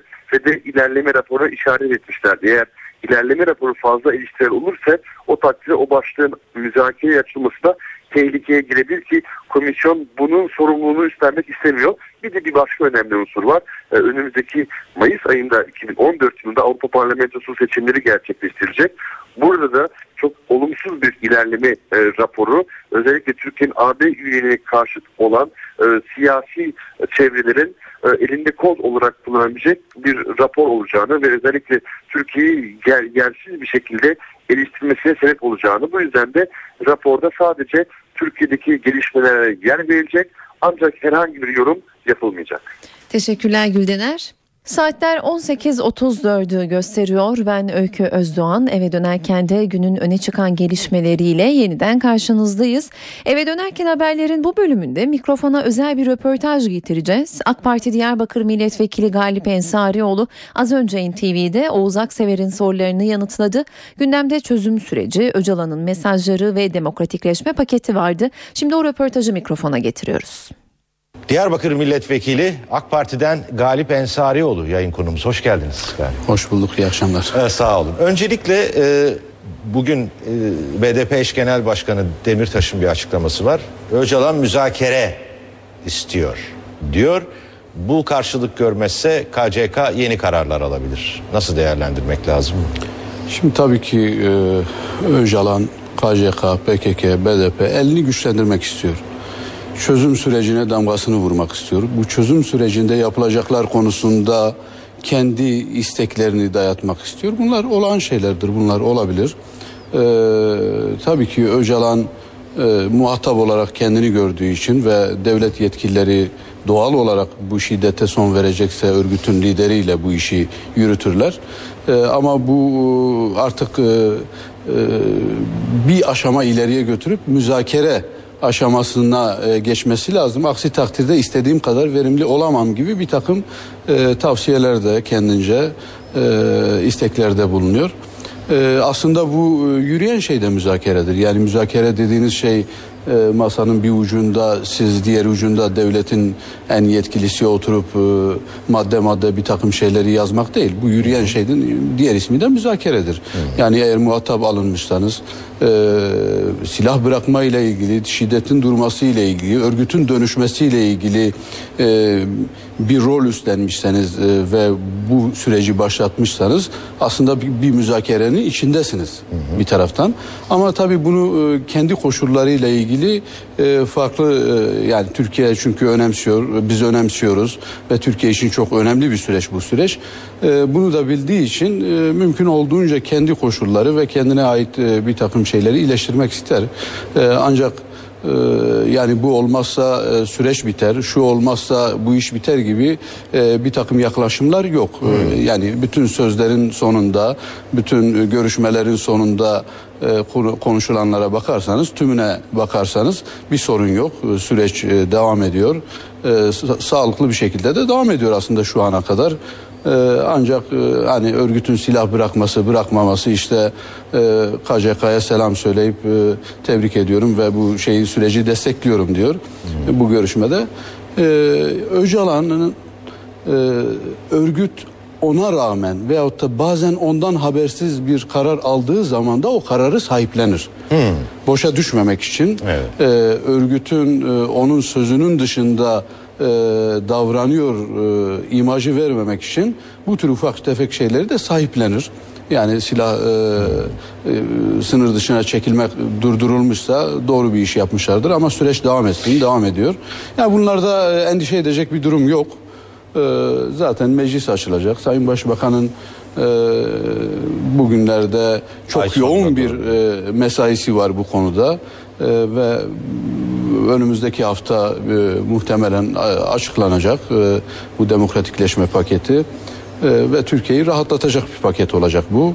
E, sadece Kürt sorunu değil, Kürt sorunuyla birlikte Alevilerle alakalı, Gayrimüslim. e, gayrimüslimlerle alakalı, muhafazakar kesimle alakalı, başörtüyle ilgili falan e, ifade hürriyetiyle birçok meseleyle alakalı e, Türkiye'yi rahatlatacak bir demokratikleşme paketi olacak. Ancak bunun sınırlarını ve neleri içereceğini Sayın Başbakan kamuoyuyla pa- paylaşacak.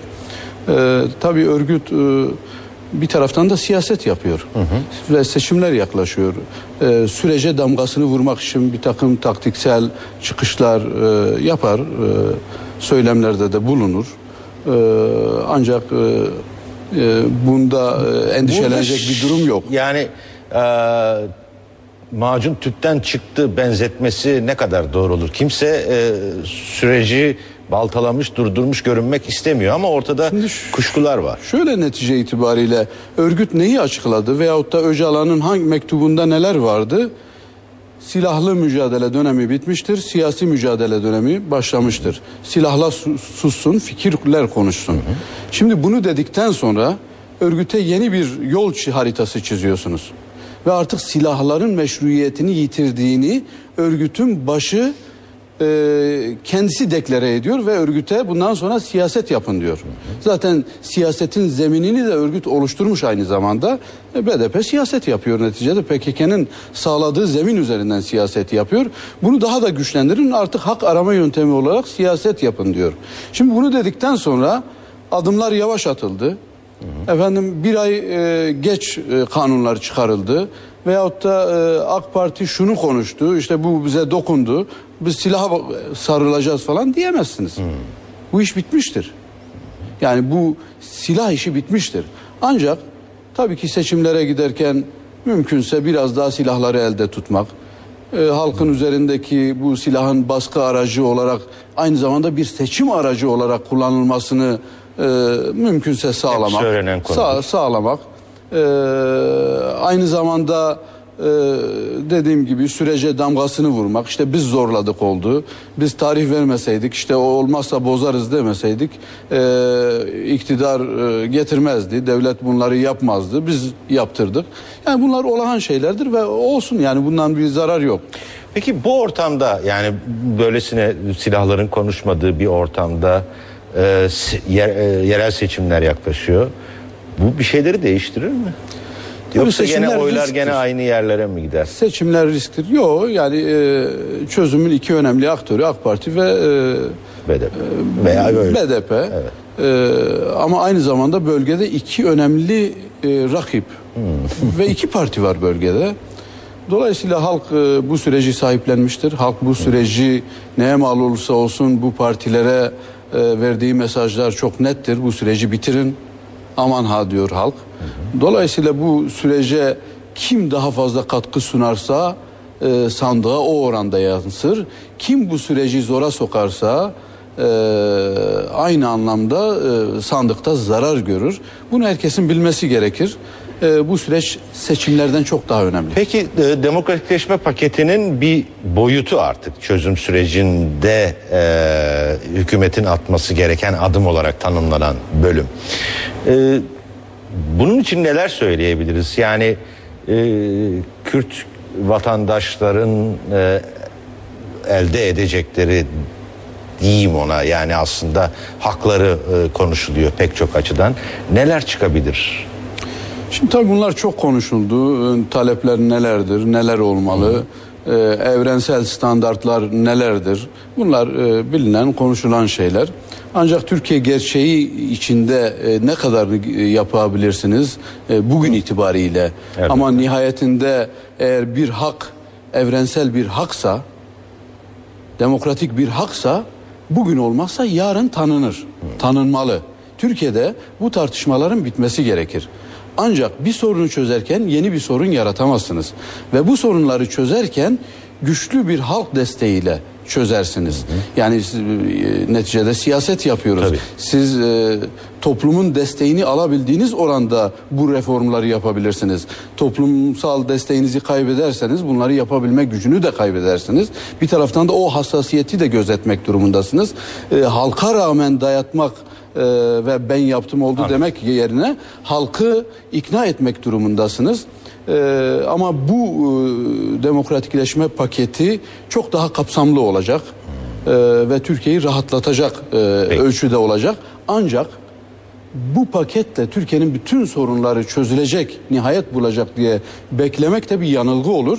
Ve beklentiyi çok yüksek tuttuğunuz zaman hayal kırıklıklarına sebep olabiliyorsunuz. Veyahut da e, işte bazı çevreler yine olmadı, işte e, şu eksik, bu eksik, e, paket boş çıktı gibi eleştirileri siyaseten de mutlaka olacaktır.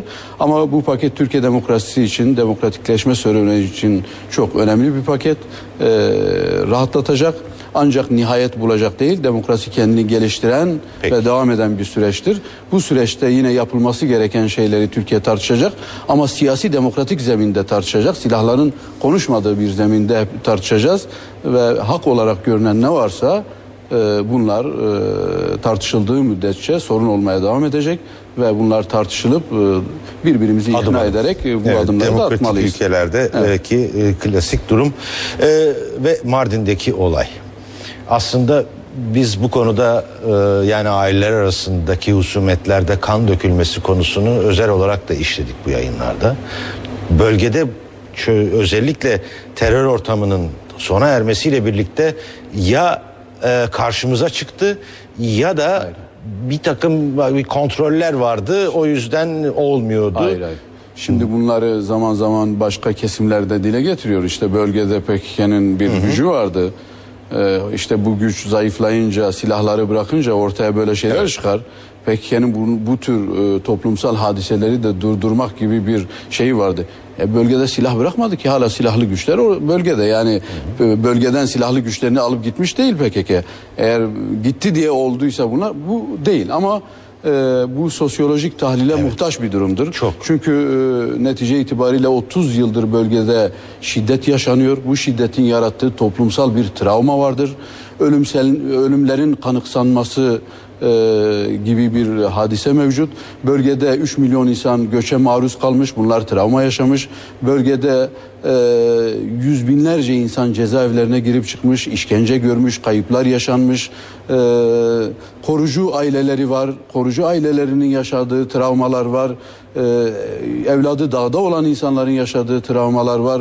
E, yani birçok ayrı. E, bir ama de- bu genel anlamda bir toplumsal travma yaratmıştır ve bu toplumsal travmanın sonuçlarıdır bunlar. Bir de bir sorunu- rehabilitasyon yani bu e, çözüm süreciyle birlikte silahlar bırakıldıktan sonra mutlaka bir rehabilitasyon süreci de yaşanması gerekir. Yani korucuların rehabilite edilmesi gerekir.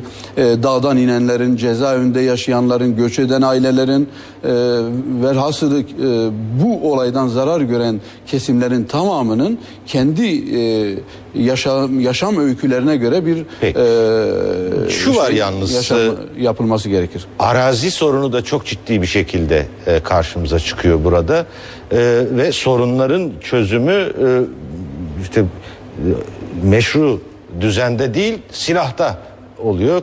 Kan davası bu da öyle görünüyor. Babayı ziyarete giden anne ve dört çocuğunu tarıyorlar. Vahşet. yani. Yani. bu hiçbir gerekçeyle Evet. izah edilemez. Ne araziyle ne başka bir şeyle hiçbir şeyle bunu izah edemezsiniz. Bu e, hastalıktır, bu toplumsal travmadır. Bu yapan insanın hasta insan olduğunu gösterir. Ee, yani bunu bir araziyle falan izah etmeniz mümkün değil. Ancak e, tabii ki devlet Husumeti düzeninin bölgede tamamen oturması gerekir. Devletin e, adalet dağıtması gerekir. E, kurum ve kuruluşlarıyla bu adaleti dağıttığınız zaman e, hiç kimse devlet dışında e, başvuracak bir yer e, ve e, kendi intikamını, kendi hakkını kendisi e, aramak gibi bir psikoloji içine girmemeli. Galip Ensarioğlu çok teşekkür ederiz. Sağ olun efendim. Saat 19 ben Öykü Özdoğan eve dönerken günün öne çıkan gelişmeleriyle devam ediyoruz. Önce öne çıkan gelişmelerin özeti.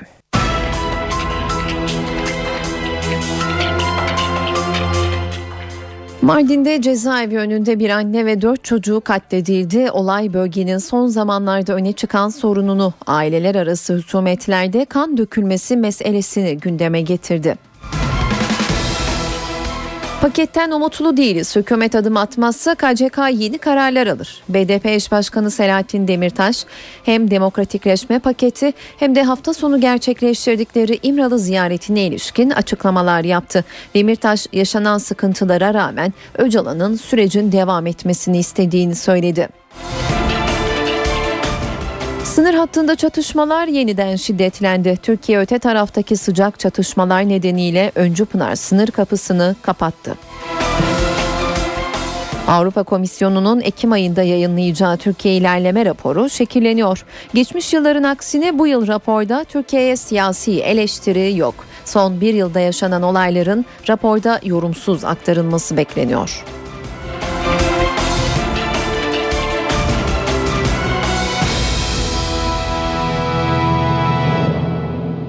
Hükümet Suriye için tezkere mesaisinde. Başbakan Erdoğan süresi 4 Ekim'de bitecek Suriye tezkeresi hakkında konuştu. Erdoğan meclise yeni tezkere de gelebilir, mevcut tezkere üzerinde oynamalar da yapılabilir. İlgili birimler çalışıyor dedi. Suriye sınırı çevresinde yaşanan çatışmaların artması üzerine Türkiye Kilis'teki Öncü Pınar sınır kapısını kapattı. Açıklama Kilis valisi Süleyman Tapsız'dan geldi. Açıklamaya göre Suriye'nin Azez bölgesinde El-Kaide uzantısı Irak-Şam İslam Devlet Örgütü ile Özgür Suriye ordusu arasında sabah saatlerinde çatışma yaşandı. Çatışmalar nedeniyle Öncü Pınar sınır kapısı geçişlere kapatıldı. Güvenlik güçleri sınır kapısında insani yardımlar dışında giriş çıkış çıkışa izin vermiyor. Türkiye'nin Suriye sınırında çatışmalar alevlendi. Öncü Pınar sınır kapısının karşısındaki Azez'de El-Kaide ile Özgür Suriye ordusu çatışıyor. Kasaba halkı ise Türkiye'ye kaçıyor. Türkiye sınırı yakınındaki Azez kasabası El-Kaide bağlantılı Irak-Şam İslam Devleti örgütünün elinde. Kasabanın kontrolünü kaybeden Özgür Suriye ordusu, Öncü Pınar sınır kapısının karşısında bulunan Babel Selame'deki gücünü takviye ediyor. Halep'teki silahlı muharifler Babel Selame sınır kapısına sevk ediliyor. Suriyeli muharifler Babel Selame'nin de Irak-Şam İslam Devleti örgütünün eline geçmemesi için çabalıyor. Azez'in Irak-Şam İslam Devleti örgütünün kontrolüne geçmesi kasaba halkını yollara döktü. Suriyeliler Türkiye'ye kaçıyor. Olup biten her iki grubun da birbirlerinin kontrolündeki bölgeyi ele geçirmek istemeleri. Azez çok uzun süredir Özgür Suriye ordusunun elindeydi. Irak ve Şam İslam Devleti örgütü kenti almak istiyor. Suriye'de Esad güçleri dışında 3 silahlı güç var. Özgür Suriye ordusuna bağlı olarak 13 grup savaşıyor. Irak ve Şam İslam Devleti, El Nusra cephesi ve El İslam cephesi de aşırılık yanlısı gruplar olarak öne çıkıyor. Üçüncü silahlı güç ise PYD'nin silahlı kanadı YPG. Muhaliflerin safında yer aldığı belirtilen PYD bununla birlikte Şam rejimine karşı savaşmıyor. Örgüt bir süre önce El Nusra cephesiyle şiddetli çatışmalar yaşamıştı.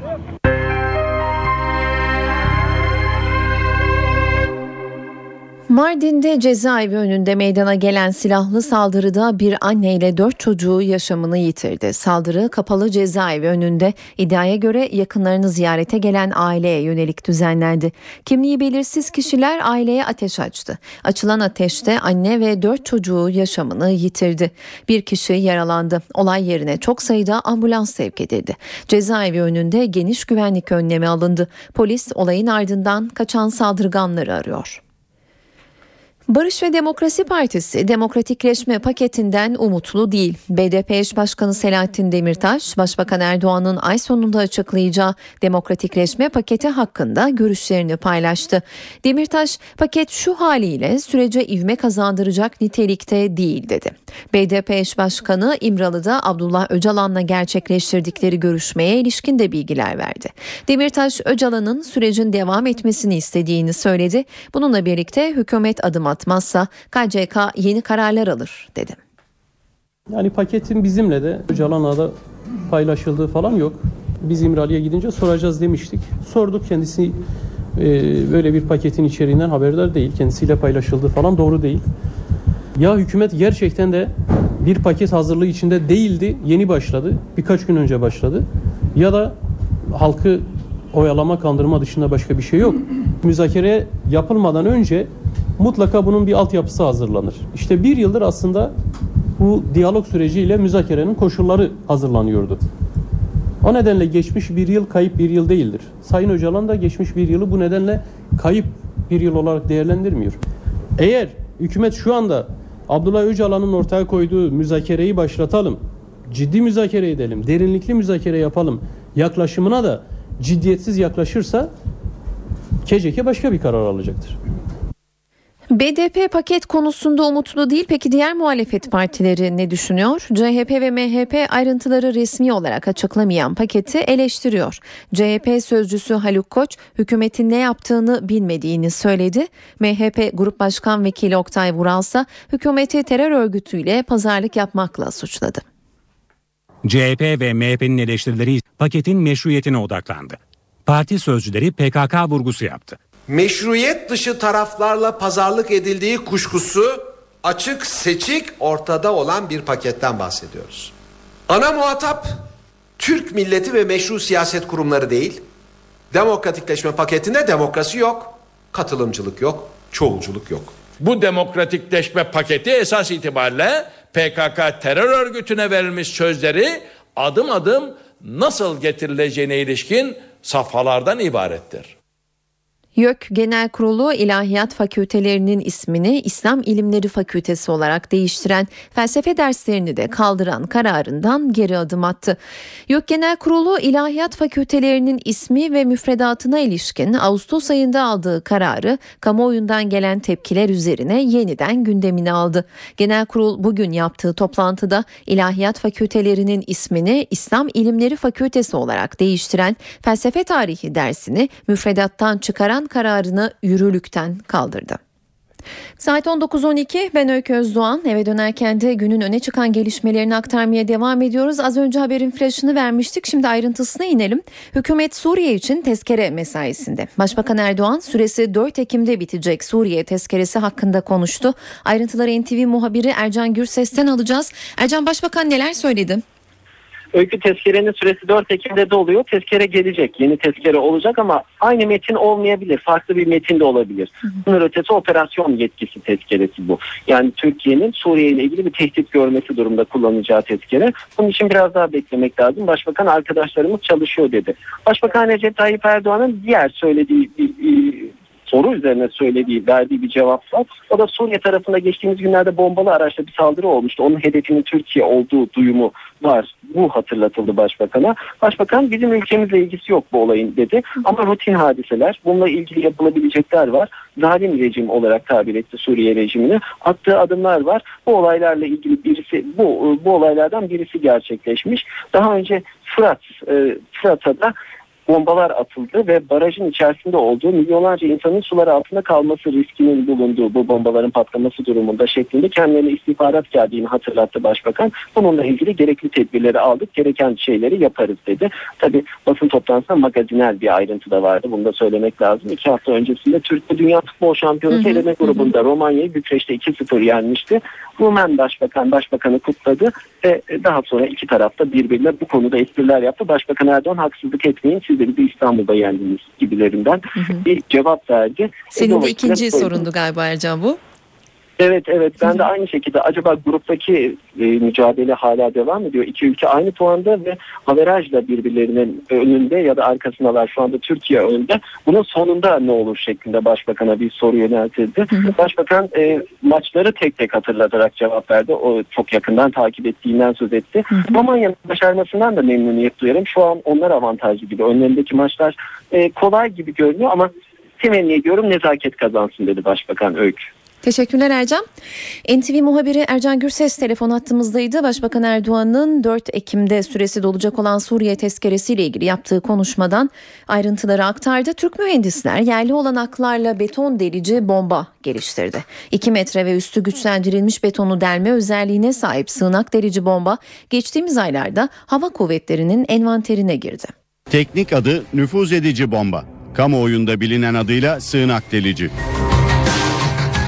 TÜBİTAK'ın geliştirme çalışmalarına 2009 yılında başladığı bomba geçtiğimiz aylarda Türk Hava Kuvvetleri'nin envanterine girdi. Sığınak delici Türkiye'de geliştirilen ilk beton delici mühimmat özelliği taşıyor. Bomba 2 metre kalınlığındaki güçlendirilmiş betonu delebiliyor. Bomba yaklaşık 3 metre boyunda ve 870 kilogram ağırlığında. Türk Hava Kuvvetleri'nin envanterinde bulunan F-16 ve F-4 savaş uçaklarında yer alabiliyor. Sığınak delici bomba özellikle terörle mücadelede mağaralarda saklanan teröristlere karşı da etkili olarak kullanılabiliyor.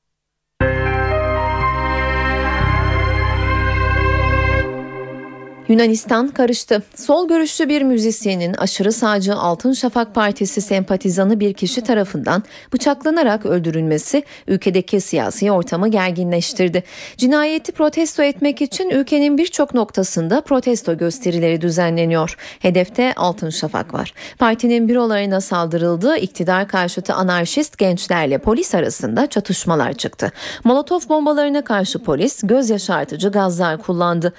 Ülkede kin ve nefret duyguları körüklemekle suçlanan partinin kapatılması için tartışmalar bile başladı. Ancak bu mümkün görünmüyor. Zira Yunan Anayasası buna izin vermiyor. Yunan hukukçuları anayasada ideolojisi ve görüşleri ne olursa olsun herhangi bir partinin kapatılmasına olanak sağlayan hiçbir maddeye yer verilmediğinin altını çiziyor.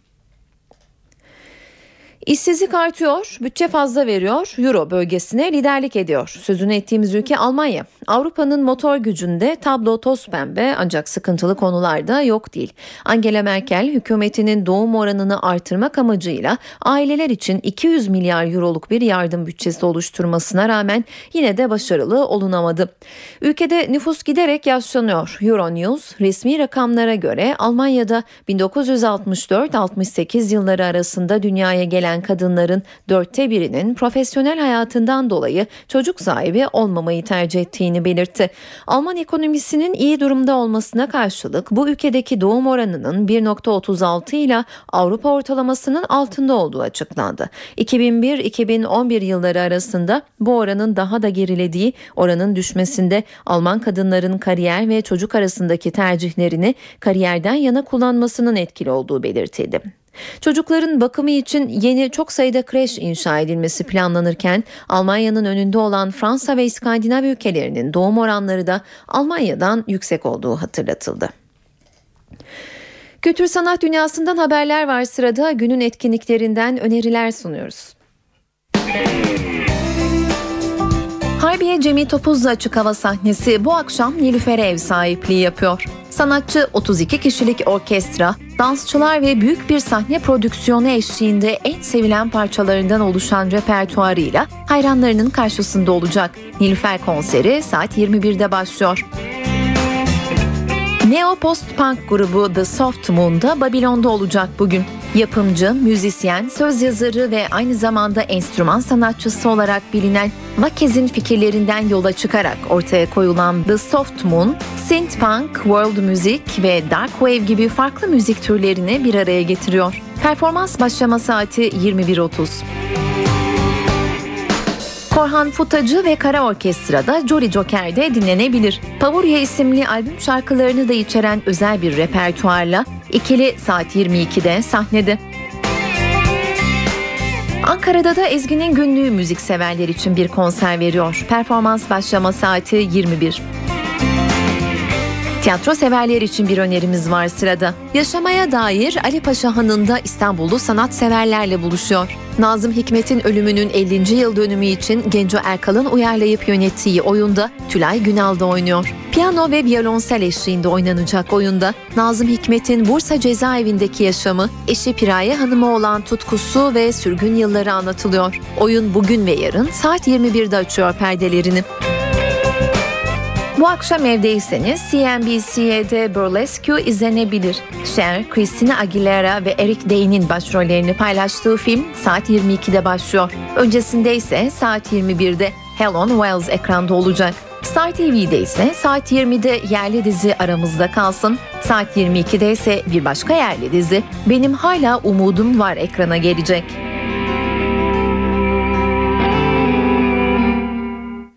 Eve dönerken programının sonuna geldik ama günün öne çıkan başlıklarını bir kez daha hatırlayalım.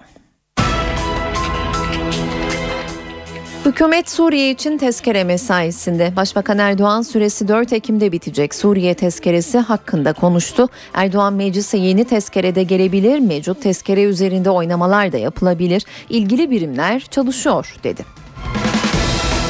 Mardin'de cezaevi önünde bir anne ve dört çocuğu katledildi. Olay bölgenin son zamanlarda öne çıkan sorununu, aileler arası husumetlerde kan dökülmesi meselesini gündeme getirdi.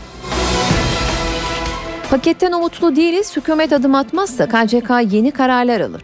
BDP eş başkanı Selahattin Demirtaş hem demokratikleşme paketi hem de hafta sonu gerçekleştirdikleri İmralı ziyaretine ilişkin açıklamalar yaptı. Demirtaş yaşanan sıkıntılara rağmen Öcalan'ın sürecin devam etmesini istediğini söyledi. Sınır hattında çatışmalar yeniden şiddetlendi. Türkiye öte taraftaki sıcak çatışmalar nedeniyle Öncü Pınar sınır kapısını kapattı. Avrupa Komisyonu'nun Ekim ayında yayınlayacağı Türkiye ilerleme raporu şekilleniyor. Geçmiş yılların aksine bu yıl raporda Türkiye'ye siyasi eleştiri yok. Son bir yılda yaşanan olayların raporda yorumsuz aktarılması bekleniyor. Böylece eve dönerken programının sonuna geldik. Ben Öykü Özdoğan. Yarın akşam aynı saatte karşınızda olacağız. Şimdilik hoşçakalın.